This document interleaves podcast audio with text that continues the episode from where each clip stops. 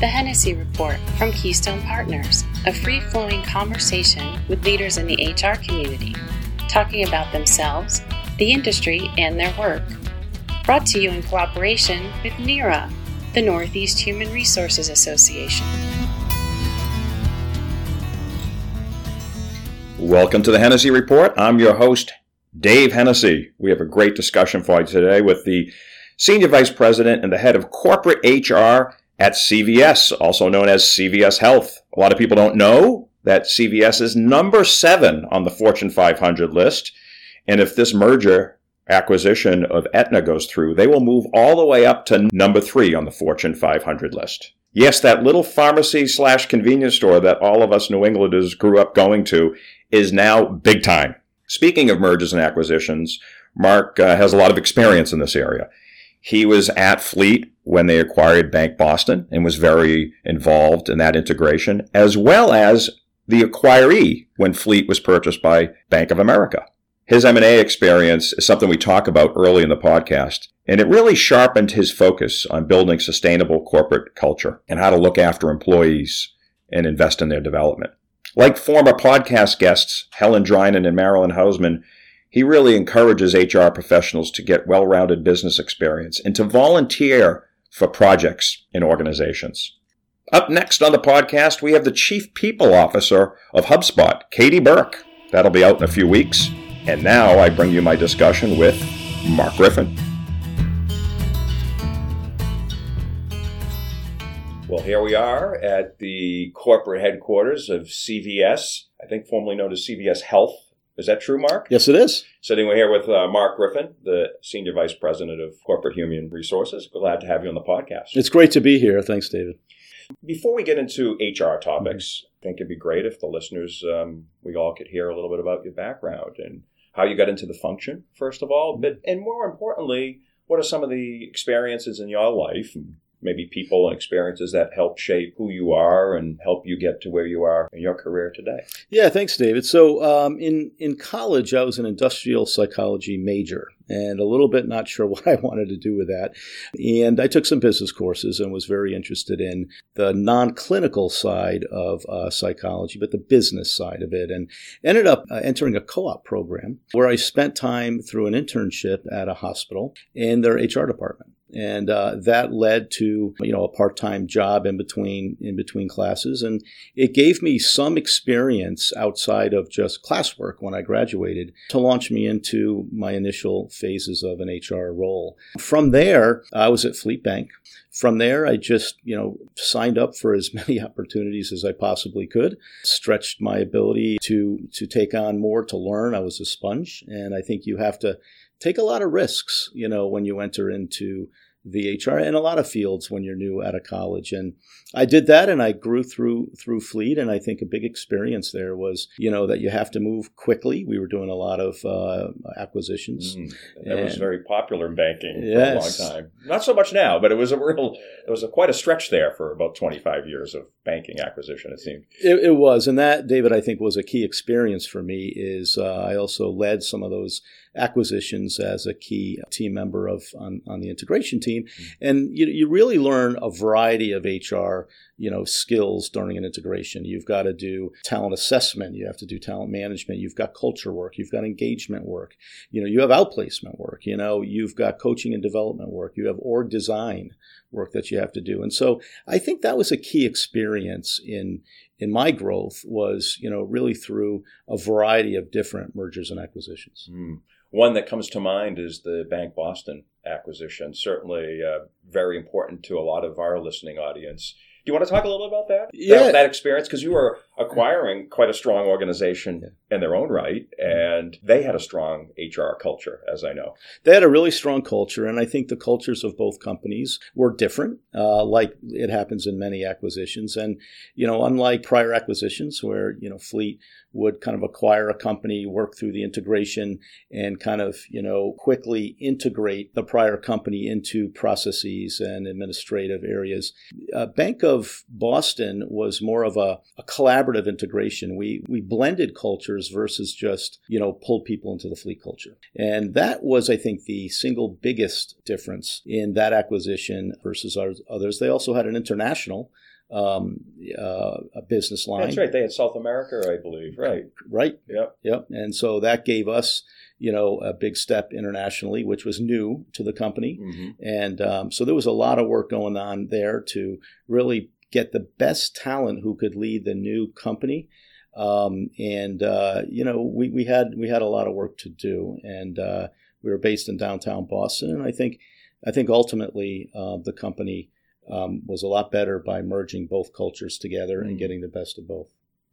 Yeah. What are you proudest of about that merger? About your work on it, and or your your team, I guess. You know, I yeah. I think it's the way we we ultimately treated people through the integration. I mean, any anytime you're in HR through a major uh, acquisition, you know, there are people that will lose their jobs, and um, you know, we found a way to actually you know make sure that was fair, consistent. Uh, we treated people with respect. We communicated very very well, and um, you know, I had a lot of people, you know, even though they may not have ended up in the new in the new company um, with a role, uh, were very pleased the way the process went and felt that they were treated fairly and treated with a lot of respect. Yeah, and I think the market saw that as well.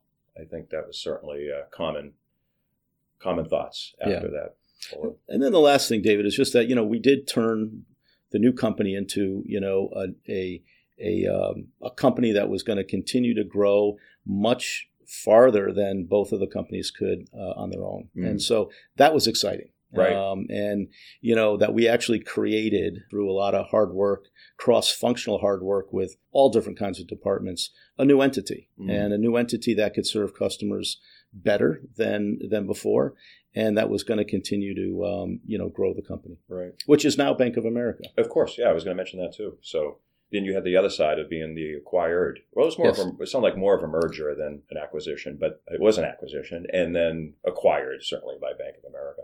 And uh, but one last thing about the merger: anything that you learned about that that you would share to others in the HR merger and acquisition space that you'd recommend as advice if they're involved, just like you were Yeah. in that process? Something as you play back, like I would have done this differently, or I just learned that this has to be done this way, or I'd recommend others to do it that way.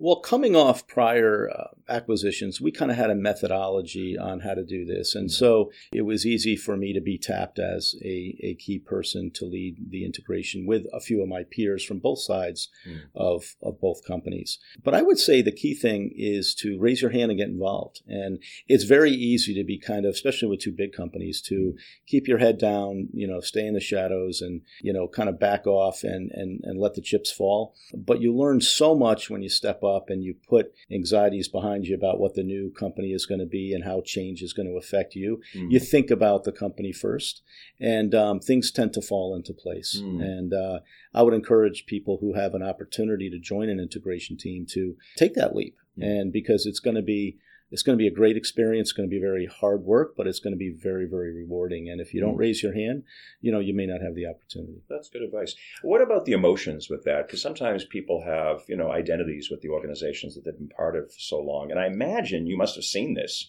A lot of emotions around, you know, the Bank Boston brand and culture leaving, or even the fleet, what it was, because now it's going to become something new.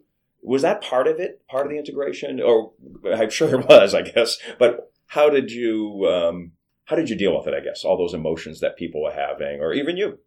There were a lot. Uh, you know, as I mentioned, both cultures were much different, and you know, everybody had an opinion. You know, why are they doing something this way? Why is Fleet doing something this way? And you know, so yeah, those those emotions run high. I think there's two things. Uh, one is to get the best and brightest um, people from both companies who are also change agents and well respected on the integration team so they could lead change and bring people with them.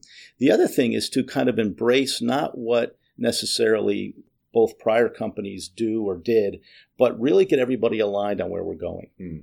And then people start to feel better about, okay, well, we may not be doing what we did before, and that's okay because what we're going to do in the future is going to be better. It's going to be improved. It's going to be more efficient. It's going to serve our customers better. So instead of feeling bad about what's not carrying forward in the new company, feel good about what the new company is going to be. sell the new vision. Correct. Like that's that helps everybody get aligned. A lot of communication, Yeah. engagement, uh, pulse surveys, pulse checks, uh, Mm. you know, town halls. a lot of communication in terms of two-way communication, right? That's right. Yeah, that's great. Maybe shifting to HR a little bit. Um, what are the the biggest changes you've seen in the HR function over the last, say, ten years? So I think HR really becoming a true business partner and not just doing HR programs for HR sake. I think that, you know, if that's kind of the thought process or if that's what HR departments are doing today, they just don't get that seat at the table the way they used to. And over the past 10 years, I've seen that increasingly increase in nature in terms of getting more uh, more control of helping yeah and have a, a voice partner and strategy yeah. Uh, right and and you know, not just being brought in for hr topics but being at the table for strategic business growth topics. Mm-hmm. and oh by the way how are we going to do that from a human capital standpoint? Mm-hmm. uh, so that's really really critical. I also think technology is changing a lot of things in the industry but it also is changing hr and i think we have the ability to you know from mobile and digital we have a different way of engaging people and and communicating to folks. And i think that um, you know HR departments have to really identify ways to capitalize on that, mm-hmm. and um, and also improve, you know, the expectations of employees on what the company should provide to them through HR, you know, comp benefits and other types uh, of uh, programs continues to increase. And so, you know, to keep people engaged and feel valued, we have to treat our employees the same way we treat our client, our clients and our customers and our patients. And to do that, we need the infrastructure, we need the technology, but we also need a dedication, you know, to really make the employee experience the best experience. Hmm. And going forward, what do you see some changes in HR as you go forward in the next five or ten years? What are some of the things you hope to see or want to want to implement? Yeah, so one that's on on the mar- in the marketplace now, as as David, I know you know, you've you've talked to people about this, and is uh, the whole uh, performance management function. And you know, do you continue with performance ratings? How do you think about that? And you know, I think that's something that uh, a few companies have established already. They're they're testing it. Mm-hmm. I think I still think even though you know some companies have done it for a couple years, there's still how is this going to impact the long term performance? In terms of business results. Um, it's a great idea because it improves the quality of the conversations versus just you know uh, a numerical rating or an alpha rating. So, uh, but that requires a lot of education for leaders. You know, they need to know how to uh, effectively communicate performance without having a quote grade assigned to it. Mm-hmm. And um, so that training, you know, has to take place in order for this to be effective. But that's a key piece, I think, that is going to continue to involve evolve. And I also think that, you know, the war for talent will continue to increase, you know, with the aging population and with mm. um, how uh, millennials feel about, you know, the workplace. Mm. It's it's going to be clearly a war for talent in terms of who can get the best and the brightest folks. And I also think that what's going to change is you're not going to be necessarily recruiting for experience, you know, a person who's done that role for years uh, you're going to start to recruit for capabilities, core capabilities, hmm. uh, where people are going to start to learn the job. Um, but I have the innate skills. Uh, I could uh, lead people. I could effectively work across a matrixed environment. I can influence people. Oh. Um, I have a strategic, you know, thought process and acumen. Uh, I can solve complex problems. Um, you know, that type of, call it an athlete, uh, is going to start to be hired a lot more uh, in the future than what has happened in the past. Yes, we'll still hire people with 10, 20 years of experience, but that capability may start to trump experience. Uh, not looking for people that just did the same job somewhere else. Do they have the skills we need in our organization? That's in right. a particular area. That's right. Hmm. That's a different approach. Yeah.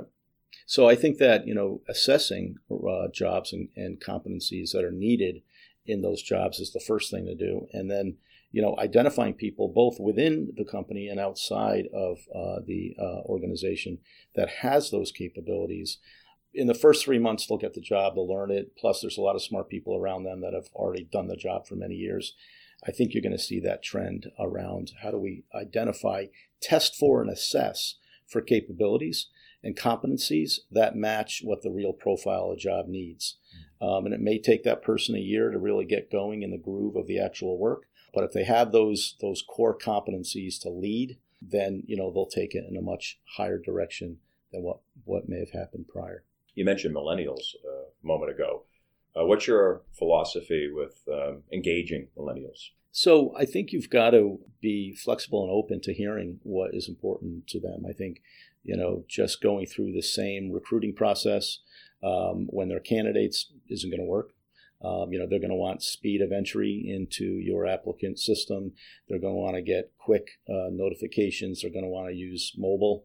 And, um, you know, they're going to be a, a, bit impatient to hear what's going on about a job application because they probably have many applications uh, out there. As employees, I think it's it's um, you know a lot of mentoring we see going on. Um, you know they want to grow in their career, they want to uh, network with folks, they want to share experiences. It seems to be a much more collaborative population in terms of you know we want to learn as a team, we want to grow. Uh, I want to experience new things, and um, it's a group that um, I think uh, you know we continue to need to listen to and adapt our internal processes. Not just focusing on millennials. How do you approach career development um, in general, maybe inside CVS? Yeah, so so we um, I think I think a big way um, for people to develop, and we use this uh, within uh, CVS Health quite a bit, is you know job experiences by moving people into different jobs. Maybe not roles that you know again they have done before, but they have that core kind of competency. Um, you know, development programs are critical as well, and we do a lot of programs outside and inside. I think those programs are key, but they have to be coupled with some real job experience um, where you can apply what you learn. If you just if you just learn through development programs on how to lead better or how to influence better, but you don't have that application uh, where you can practice it, try it, get feedback. That's critical. The other piece of it, as I just mentioned, is feedback. And um, the way to develop the quickest is to get constant feedback and have a development plan. If you don't have a development plan that your uh, leader knows about, he or she can't give you feedback on that plan. Uh, and then, you know, making sure the leader's comfortable and trained about, you know, giving that on the spot, real time feedback mm-hmm. uh, so people can learn and develop. Um, and the experience around projects and initiatives. Uh, we tend to put our best and brightest on, you know, our key initiatives, and that gives them a great opportunity to experience different things about either different parts of our company, uh, or either industry trends outside the company. It just opens up to a much broader viewpoint and from a development standpoint. Uh, you're giving us a window into your approach to leadership development, sounds like. Maybe a little bit about the culture. Can you talk about the leadership culture here? Yeah, so that's a great question. And um, as we think about that, we really view that from an enterprise standpoint, and we want to build leaders that have enterprise capabilities. Um, you know, we I mentioned a few of our business units, and but in order to be really effective and the most effective in the marketplace and deliver what our clients and customers and patients need, we have to integrate all of those uh, and create products and service offerings that are integrated. And in order to do that, you need leaders that understand all the different lines of business, not just one piece of it. So cross pollinating talent is very important, and we put a from a culture standpoint, we put a focus on that. Um, you know, in in terms of concentrating on our high potentials and understanding, you know, what parts of the business, the total enterprise, have they not experienced yet, ah.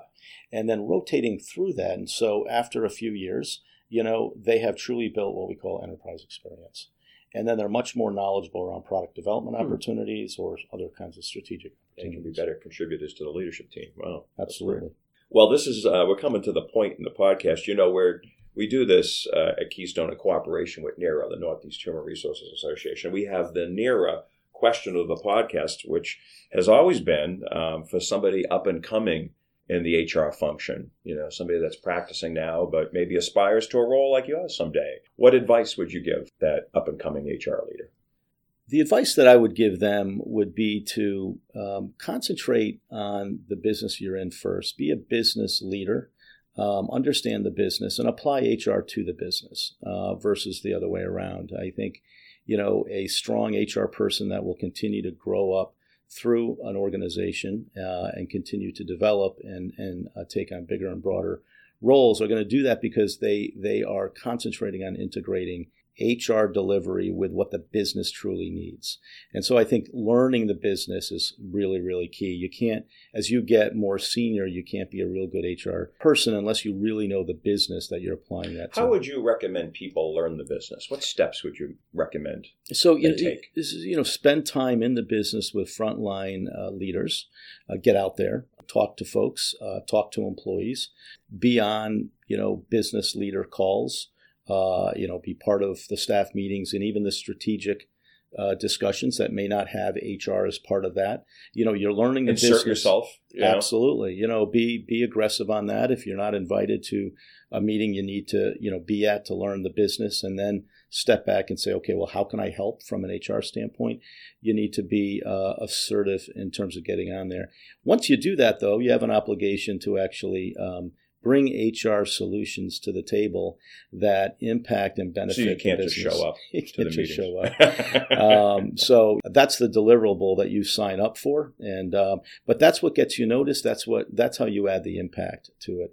I think the other thing is, you know, I've seen a lot of HR people in my career um, that have great ideas. Um, but can't really execute those ideas uh, for a variety of different uh, reasons. And a lot of HR uh, name one programs. One, what's one reason people can't execute? They don't know who to collaborate with to get it done. The political side, yeah, yeah. I mean, especially not a great word, but yeah, that's right, Dave. Especially in a, a matrixed company uh, or uh, organization, you really need to understand who are the players that can that can get it done. I also think that it's baked into your strategy where you can't just think about the idea and developing the idea uh, and the program without spending a lot of time thinking about the implementation and execution part of it.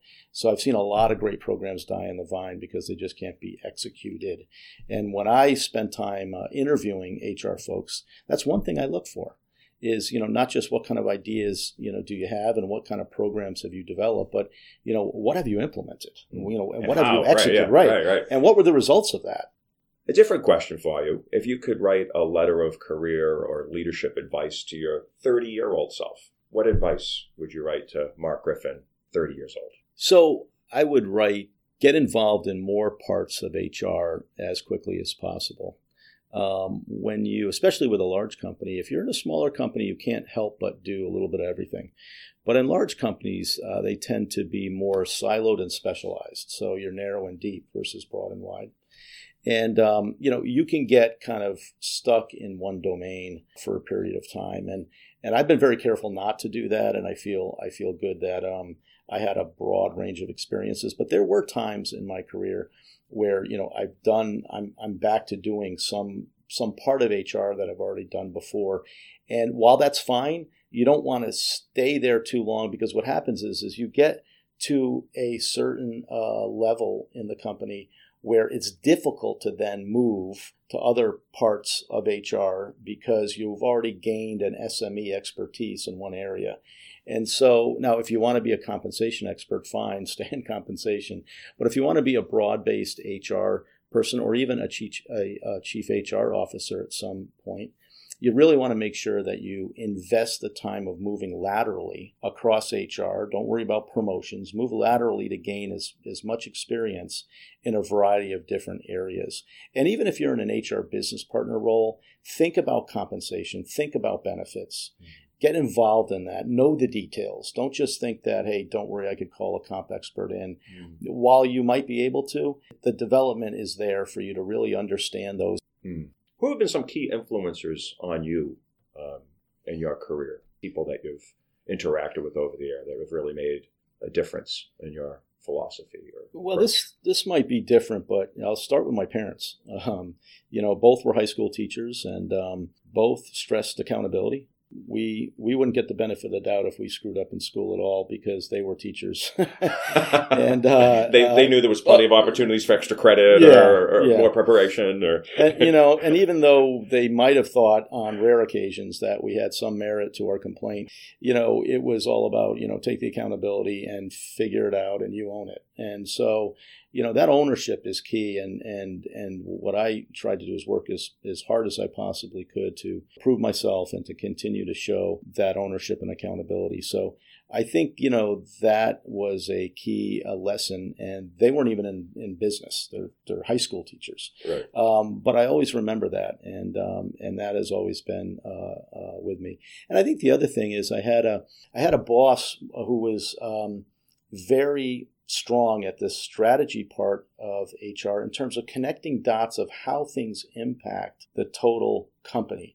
And I think at times when you're trying to implement something quickly or solve a problem, you tend to think about the, how does this affect what you're dealing with and not step back and say, okay, is this going to impact that department over there or this function or is it going to have a negative impact here or do we have to tell another department like communications to inform them what we're doing and really think about things in a holistic view and think about all the different impacts that may happen from the work you're doing and um, as I continue to grow in my uh, career, that's been a requirement and mm-hmm. also a staple of a senior HR person is you have to think about anything you do in HR, what are the implications in other areas and how are you going to address them?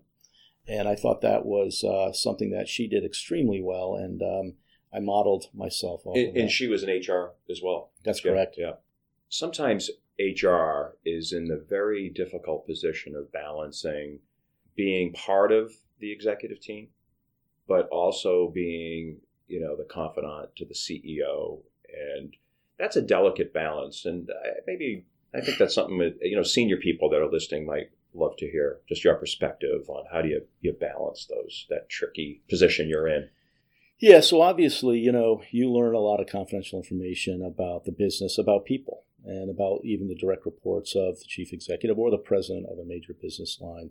And then you have those folks coming to you for help. You know, how do, how do they develop and how do they deal effectively with that president or chief executive officer? And so it is a balance. Um, you know, I, I, tend to think of it as, you know, um, a coaching opportunity where I, I, I apply coaching to folks that, you know, we may know what they may need from a CEO standpoint, how the CEO feels about that person or the president, but you turn that into a coaching opportunity. And when we turn that into a coaching opportunity, you're not disclosing anything um, inappropriate, but you're really helping guide and coach and develop that next uh, level down leader, that next direct report to be uh, as effective as they possibly can. Mm. And I also think that, you know, top executives, business line executives, know that there is, you know, uh, a confidentiality requirement that HR has, and they respect that.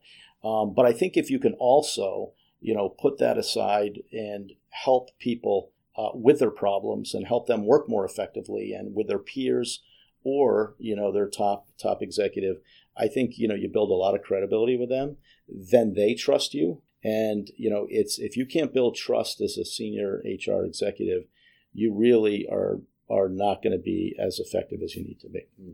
And now we have a couple silly questions for you to wrap up our podcast. Um, what gives you energy, Mark? I think it's the it's the interaction uh, with people that bring different different points of view, and sometimes it's um, it's it's a quote argument we have. Um, sometimes it's we agree to disagree. Um, but I think that energy is is there because it's a lively, thought provoking kind of discussion, and and I like people who can challenge the status quo and can think about things differently and can push back and have those you know I disagree with you because here's why and and have those those good discussions versus you know, here's the plan and let's follow the rule book. And, and that doesn't give me energy. But what does is kind of let's solve a problem. Let's get the smartest people in the room and let's debate it. You know, let's have a good discussion about it. And, and getting everybody's input, including people that might be more junior but might be closer to the problem, hearing them come up with ideas that you know are are, are much better sometimes than what what we're all thinking about at a more senior level uh, is is is really energizing. Mm. And Mark, the last question of the podcast what's the first thing you do when you get out of bed in the morning? Well, it depends on the morning, probably, but uh, I, I, I, exercise, and um, you know, not every morning. Okay, so I, I, I feel that it's just it's good to get up and to do something and to get moving. And I tend to think a lot, you know, when I'm exercising, and then I end up coming to work when you have to start to jump right into that execution mode.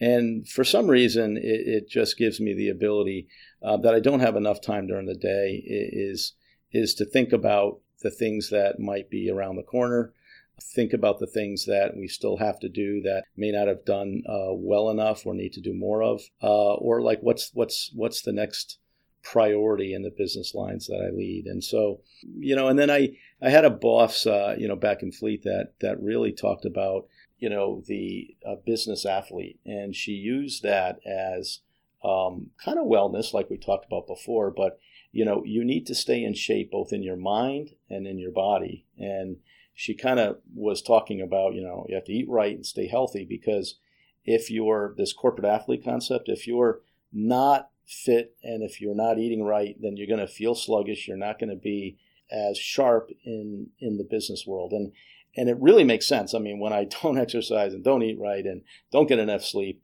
you know, I am not my best. And so when you're in a tough job, you know, you, you need to make sure that you have, have the physical and mental stamina and preparation for it because even though we're not out there lifting weights here at work, uh, you do go home mentally drained. And I think that, you know, that exercise both in mind and body, I think is something that is really important to keeping a good, um, a good balance between mm. you know how you ex, uh, you know how you uh, perform at work. Yeah, so it's a really holistic approach. Kind of wraps up a whole conversation about wellness too. Ties it all in. So. It does, yeah. And I didn't mean to tie it into wellness, but but as you think about it, it really does. Thank you so much, Mark, for being on the podcast. Thanks, really David. I really appreciate, appreciate the offer. Thank you.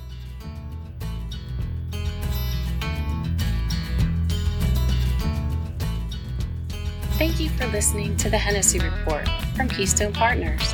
Be sure to subscribe to listen to all of our conversations with leaders in HR.